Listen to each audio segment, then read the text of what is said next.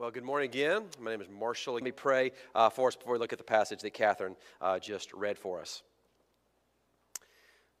Our great God, we come to uh, this passage that is familiar to us. If we've been around church for any length of time, we've seen children waving palm branches and saying, Hosanna. And I pray, Lord, though, that you would take this often familiar passage and that we would hear it with new ears, we would see it with new eyes and we would live new lives because we have encountered it. I pray that the words of my mouth and the meditation of all our hearts would be pleasing to you, our rock and our redeemer. For Christ's sake we pray. Amen. Well, today is the first Sunday during Lent. Lent is the season, the 40 days that lead up to Easter. In this season, this season of Lent, we're starting a new sermon series. Uh, but actually, it'd be more proper to say we're finishing a sermon series. It's way back January of 2019, which seems like a lifetime ago. I began preaching in the Gospel of Matthew, and we did like two or three month stretches here and there, uh, stop and start. And uh, we're coming now to the end of the Gospel of Matthew. We've been back and forth to Matthew two or three times, three or four times, I believe. So, in the next six weeks, we'll be looking at Matthew 21 through Matthew 28. And these represent the eight days of Holy Week, beginning with Palm Sunday, which we will look at today, uh, then uh, all the way through Monday, Thursday, the Lord's Supper, the crucifixion on Good Friday, Holy Saturday, and then Resurrection Sunday. Eight days, and we're going to spend the six weeks. Now, we're going to do this, we're going, we're going to kind of slow down and do this because the Bible itself actually prioritizes these eight days. All four of the Gospels, there's four Gospels in the Christian New Testament Matthew, Mark, Luke, and John. And all four Gospels, they kind of sprint through Jesus' ministry, and then when they get to this week, they slow down. Let's consider the book of Matthew just real quickly. If you were to flip through the book of Matthew, and I would encourage you to do so this afternoon, the first two chapters of Matthew uh, concern his birth. Then there's 18 chapters that are devoted to his public ministry, his three years of public ministry. But then there's eight chapters devoted to these eight days. And that's appropriate because what happens in these eight days that we will look at during Lent this year changes the course of human history. Now, the rest of the days of Jesus' life, they're all important. I actually got out my calculator. If Jesus lived to be 33 years old, he lived roughly 12,000 days. And in, during those 12,000 days, he did some important stuff. He did some, he taught, he did miracles, he trained disciples. But all of those other days, without these eight days, we're not sitting here. Without these eight days, there is no Christianity, there is no church, and Jesus is a mere historical figure forgotten in the sands of time to most people. Because what Jesus did, and more specific, what he said, and more specifically, what he did during these eight days of Holy Week changed the world. And if you're a follower of Jesus, these eight days changed your life. They can continue to change your life, and they can change anyone's life. Eight days that changed the world. So the series title is Eight Days That Changed the World. The sermon title is The Return of the King. Because Jesus knows how important these days are going to be, these eight days. So on the first day, which we look at today, as he approaches Jerusalem, the holy city, he is very deliberate about how he presents himself. He's very deliberate about how he presents. He wants to make crystal clear who he is, what he has come to do. He wants to leave no doubt what he stands for. If you look at the Gospels, what happens is that Jesus starts with these big crowds, but then towards the middle of the Gospels, he kind of pulls back a little bit, and now he's inserting himself into this massive crowd in Jerusalem at Passover, and he wants to be crystal clear who he is. He wants the people to know. And like any good leader, he does not just speak, he acts so that people know what he stands for. And in his case, he rides on a donkey, he accepts the praise of people, he clears the temple, and he heals people. Okay? Now, I think it's important to note that, you know, oftentimes we think of Jesus meek and mild, but as he told his disciples, he told them to be innocent as doves and shrewd as serpents. Well, Jesus is shrewd. I mean, he's kind of like he's like a producer of like a rock show or something. He knows the importance of spectacle. He knows the importance of the operatic effects, and he orchestrates this whole event to present himself. And what he's presenting himself as this day, on the first day of the eight, but all of them, is the king. The king of Jerusalem, the king of the temple, the king of the world. And so, what I want to see this morning are three things the announcement of the king, the justice of the king, and then the mercy of the king. First, the announcement of the king. Now, verse 1 Jesus is standing on the Mount of Olives. I have not been to the Holy Land. I hope to go someday. Uh, but he is looking across, he's standing on a mountain, and there's a valley between him and the holy city. It's called the Kidron Valley. And he's looking across to the holy city of Jerusalem. It's Passover week. Now, I, my favorite American holiday, especially on the North Shore, is Independence Day, the 4th of July. I love Independence Day. Uh, we sell it's just, it's just fun, right? And this is Jewish Independence Day. That's what Passover is. This is the day of Jewish independence. And so people have come in, and there's great joy, and there's great sounds, and there's great smells. Everybody is together. The city is jammed. There's a buzz about the people. One thing I noticed, interestingly, I'd never really thought about this before, but as I read this passage, when you preach, you read a passage over and over and over again. There's a lot of noise in this passage. There's a very loud, vo- uh, ver- verse 9, people are shouting. Verse 12, Jesus is flipping over tables. You can hear in your mind's eye the, the, the, the, change hitting the floor of the temple. You can imagine the anger, the yelling when he's doing this. Verse 15, the children are crying out, they're singing. And then verse 10, it says the city was stirred up. The Greek word there is actually the same word we get seismograph from. The city was literally quaking. This is a very loud passage. A lot is going on.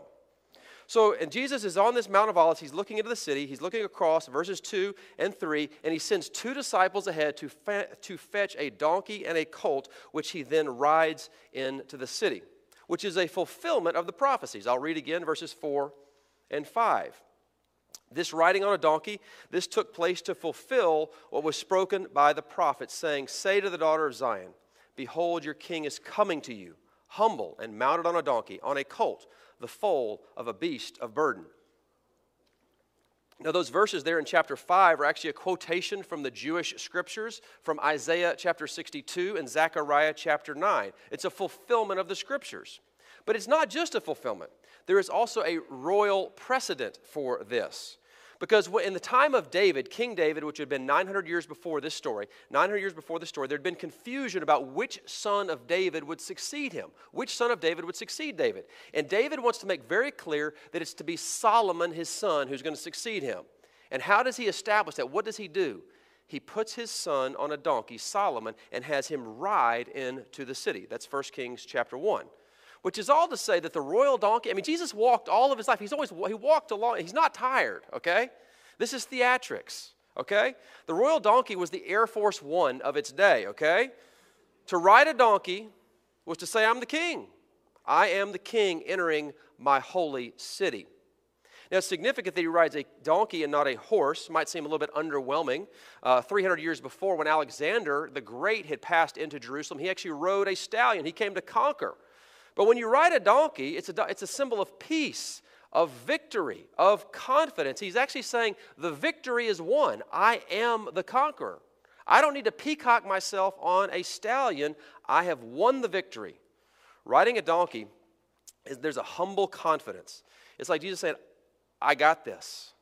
I am the king. I got this. I'm on a donkey. Now, the people respond to this self presentation of him being the king. Verse 8 they lay their cloaks on the road, as well as palm branches from trees. This is the way the Israelite kings and conquerors had been greeted in days gone by. And in verse 9, they cry out, Hosanna to the Son of David. Blessed is he who comes in the name of the Lord. Hosanna in the highest. Hosanna means save us, save us now. They're actually quoting Psalm 118 which is a commemoration of a great military victory. This entry into the holy city on this donkey, upon the cloaks of these people, this is a victory parade. This is the beginning, this is the beginning of a coronation service. The king has entered the city. He has come into his city. The king is here.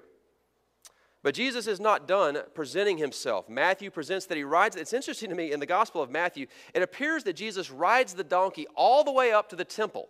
Uh, he rides it all the way up to the temple, then he gets off. He dismounts there. I love the image of Jesus getting dropped off at the temple by a donkey. Okay? I mean, there's like a sense of irony in this. Like, imagine like a, a an ironic rapper. Imagine like Kendrick Lamar, okay? And he, uh, you know, showing up at the Grammys in a 1976 Dodge Dart, and, you know, tossing the keys to the valet. You know, he's not coming the, he's coming the Dodge Dart, okay? Jesus goes straight to the temple on a donkey. And the reason he goes to the temple, because the temple is central. This is the first order of business. He goes straight to the temple, which brings us to the second point the justice of the king. The justice of the king. Now remember, this is Passover week, the great Jewish festival, which required you to bring animals for sacrifice. But people have traveled great distances to be in Jerusalem.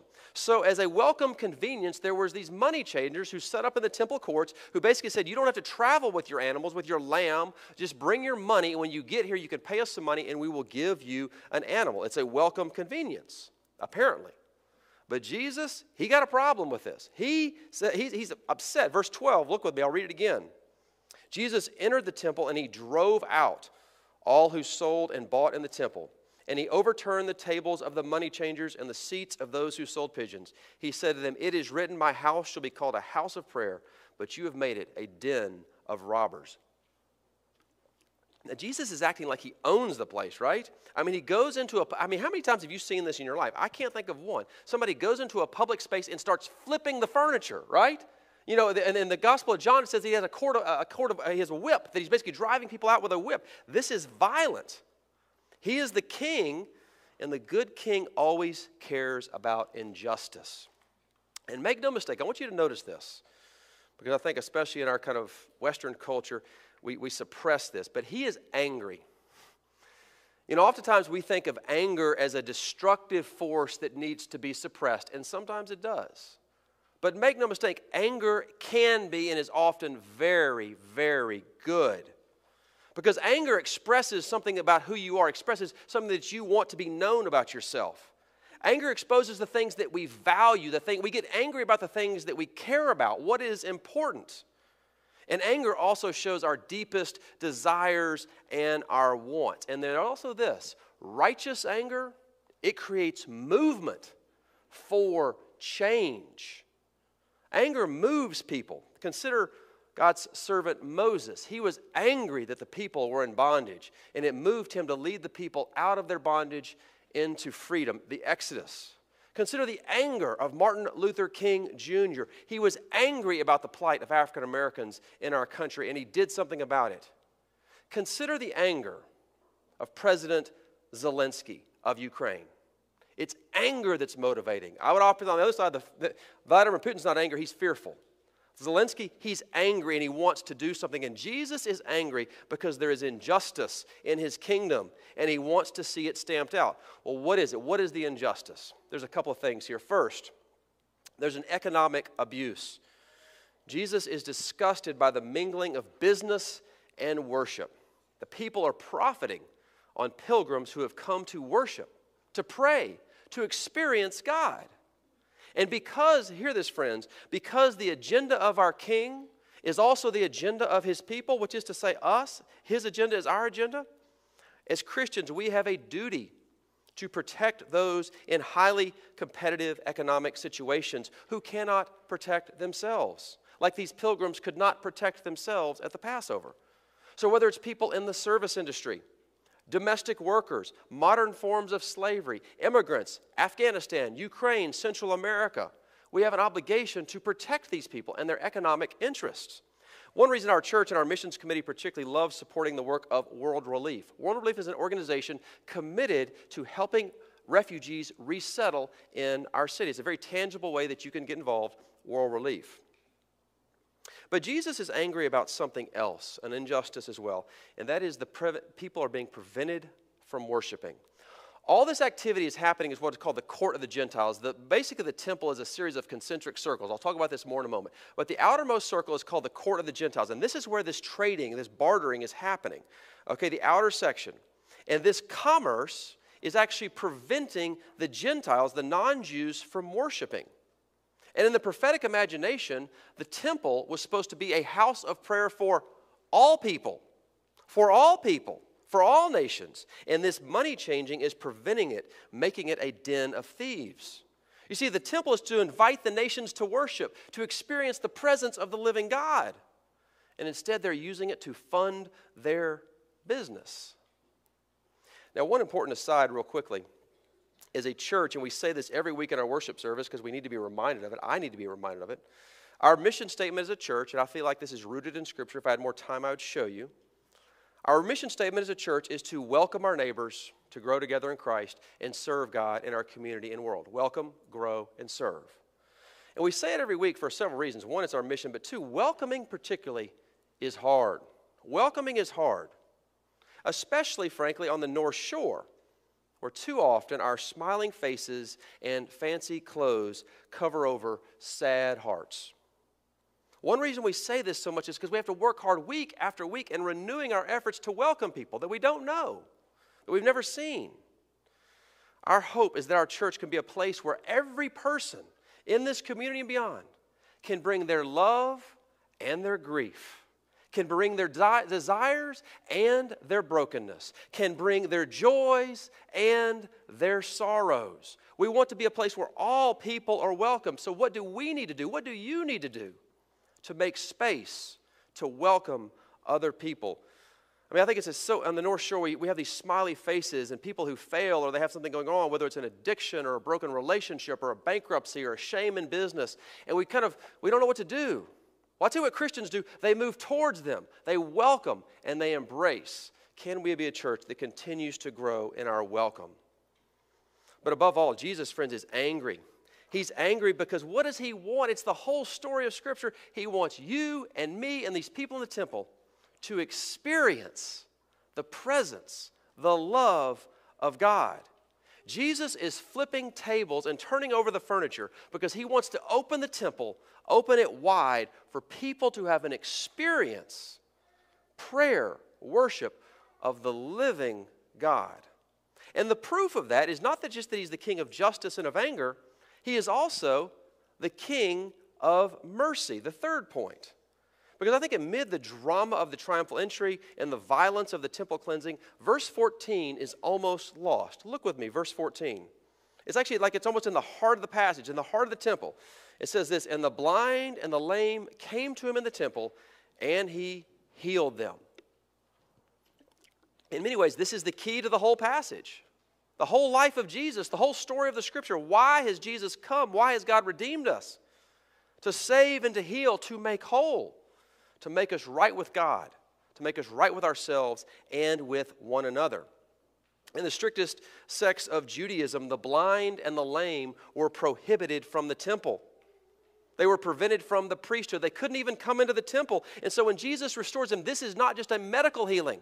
This is a communal healing. This is a spiritual healing because he's allowing them to be back in worship.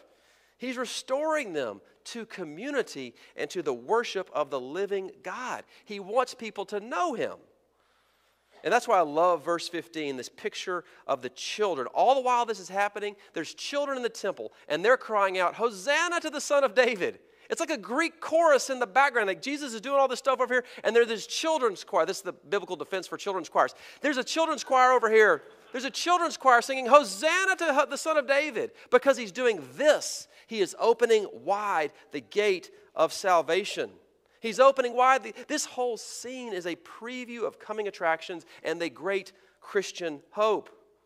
A preview of the day when Jesus will save to the uttermost, when he will heal, when he will restore justice, enthrone mercy, forgive sins, when he'll banish sickness, and yes, even death. And in the meantime, as we live with that hope, he comes to rebuild crumbling marriages, to restore alienated parents and children, to rebuild teetering finances, to mend our hurting hearts, and to turn our selfishness into service. And all the while, their children singing, Hosanna to the Son of David. It is all so beautiful healing, redemption, people being welcomed, and children singing.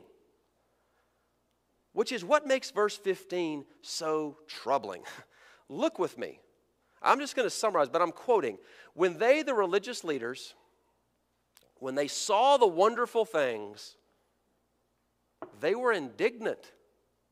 I mean, what kind of people, what's going on? I mean, I've spent so much of this week trying to figure out why are they indignant at all these beautiful things happening? Are they just mean? Are they jealous of Jesus and his popularity? As I've thought about it, I think the best biblical reason, the best textual reason, is the temple.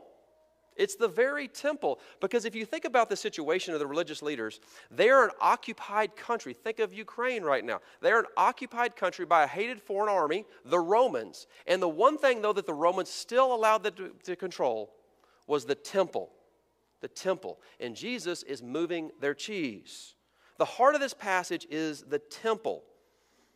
It's actually in, in, the Gospel of Mark and the Gospel of Luke, they make very clear that this action, flipping those tables, clearing the temple, this is the reason that they decided to kill him. This is it, which is to say that it's Palm Sunday specifically that leads to Good Friday. It's the cleansing of the temple, the flipping of the tables. It is that that leads directly to the, uh, to the crucifixion. It's this moment where they decide to kill him. The temple is so important. The whole of Scripture, all of Scripture, is unto God's people dwelling with God. If you go all the way back to the very first page of Scripture, Genesis chapter 1 and Genesis chapter 2, the Garden of Eden is actually laid out like a temple. If you look at it closely, it's laid out like a temple where people can experience God. And what do Adam and Eve do in the cool of the day? They walk with God. God is their friend, He is there, He's with them, they're present. But then, after sin and brokenness enters the world in Genesis chapter 3, what does God do? He sets up a temple, a tabernacle, so that people can have some experience of the presence of God. But it's limited. Now, I said a, a moment ago that the, the, ter, uh, the, temple is basically concentric circles. You have the court of the you have the court of the women, the court of the Gentiles, you have one more, and then the heart of the, the heart of the temple, the most the innermost part of the concentric circles is the Holy of Holies, which is where the special presence of God dwelt in the Ark of the Covenant, right? And that, that the Holy of Holies was only entered one day a year by one person, the high priest, with bloody sacrifices, okay? There's become a great divide between the people and the presence of God. But then Jesus comes to his city and he comes to open the veil. He comes to open the veil so that people might experience fully the presence of God. You see, this story is not just Jesus overthrowing tables, he's overturning the temple system. He's not just driving out the sacrificial animals, he is making room for himself, the one perfect sacrifice. He is not just healing people, he is restoring worshipers who can experience the presence of God. I said these are eight days that changed the world, and if you notice, I said carefully that this is the beginning of the coronation service. This is actually an eight day coronation service. An eight day coronation service. And the moment actually when the crown is placed upon his head, that is the moment when he hung on a cross and he said, It is finished. And what happened at that moment? What happened at that moment was the, the, the curtain that divided the Holy of Holies from everyone else was torn in two suggesting that the presence of God is now open. These are eight days that change the world, and they're all about us experiencing forgiveness so that we might know and dwell with the Holy God who loves us and wants us to know Him, to experience His presence. I mean, the two points of this sermon are real simple. I gave you a three point outline, but here are the main points Jesus is the King, He's the King to whom we submit. And he wants you to experience the presence, the fullness of God. All of His actions are unto that beautiful end. Now, um, as a preacher, I know something about myself and my, where I'm good and where I'm not. I'm, I'm a better introducer of sermons than I am of, of concluders. Walter Gass tells me this all the time. Marshall, work on your conclusions. Do you, Walter? You say that, don't you? Yes, you do. He's right. I got bad news, Walter. I don't have a conclusion this morning. Because there's so much in this passage. It's not just a lot of noise, there's so much passion in this passage. And so, what I want to do is, I'm not going to conclude this sermon. I'm going to pray, but I'm going to pray slowly. And what I want you to do is, I want you to find yourself in this story. Are you someone who needs to submit to the king, bow to the king for the first time or the thousandth time? Are you someone who needs to praise God with the children, saying, Hosanna to the Son of David? Maybe you need to be angry at injustice, economic or worship. Maybe you need to find someone in your life that you need to welcome. Maybe you need healing. Maybe you need to take healing to someone else. But above all, all of us need to long more and more to have our hearts and imaginations fired to experience what Jesus comes to offer, which is the presence the presence of God Himself behind that temple veil. So I'm going to pray. This is my conclusion. I'm going to pray, and I'm going to give you some time to think about where you are in this story. Pray with me.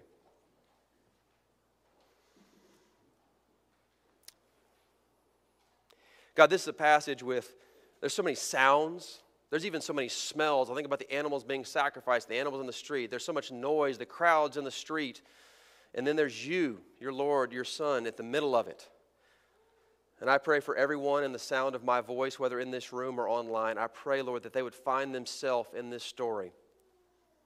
God, there's some of us who need to bow our knee, submit to you as the King of the world and the King of our hearts. There's some of us that want to just to praise, to sing out Hosanna at the top of our lungs, Hosanna to the Son of David. God, there's some of us, we know of injustice in our sphere of influence, and we're angry, and we want to do something about it, whether it's economic or spiritual. God, for all of us, we want to be more and more welcoming to those around us in the church, but also our neighbors, our coworkers, our friends, our family. God, some of us need healing and some of us, want to pass healing to others. But for all of us, God, we want to experience more of your presence. And as we enter this season of Lent, as we move towards Holy Week, as we move to that holy moment of Good Friday and that glorious moment of Resurrection Sunday on Easter, as we move toward it, these eight days that change the world, I pray that we would long more and more for your presence, that you would break our hearts, that you would open our souls, that by your Spirit you would fill us, that we might see and know you, the living and true God. Would you make it so for all of us? For Christ's sake and in his name we pray. Amen.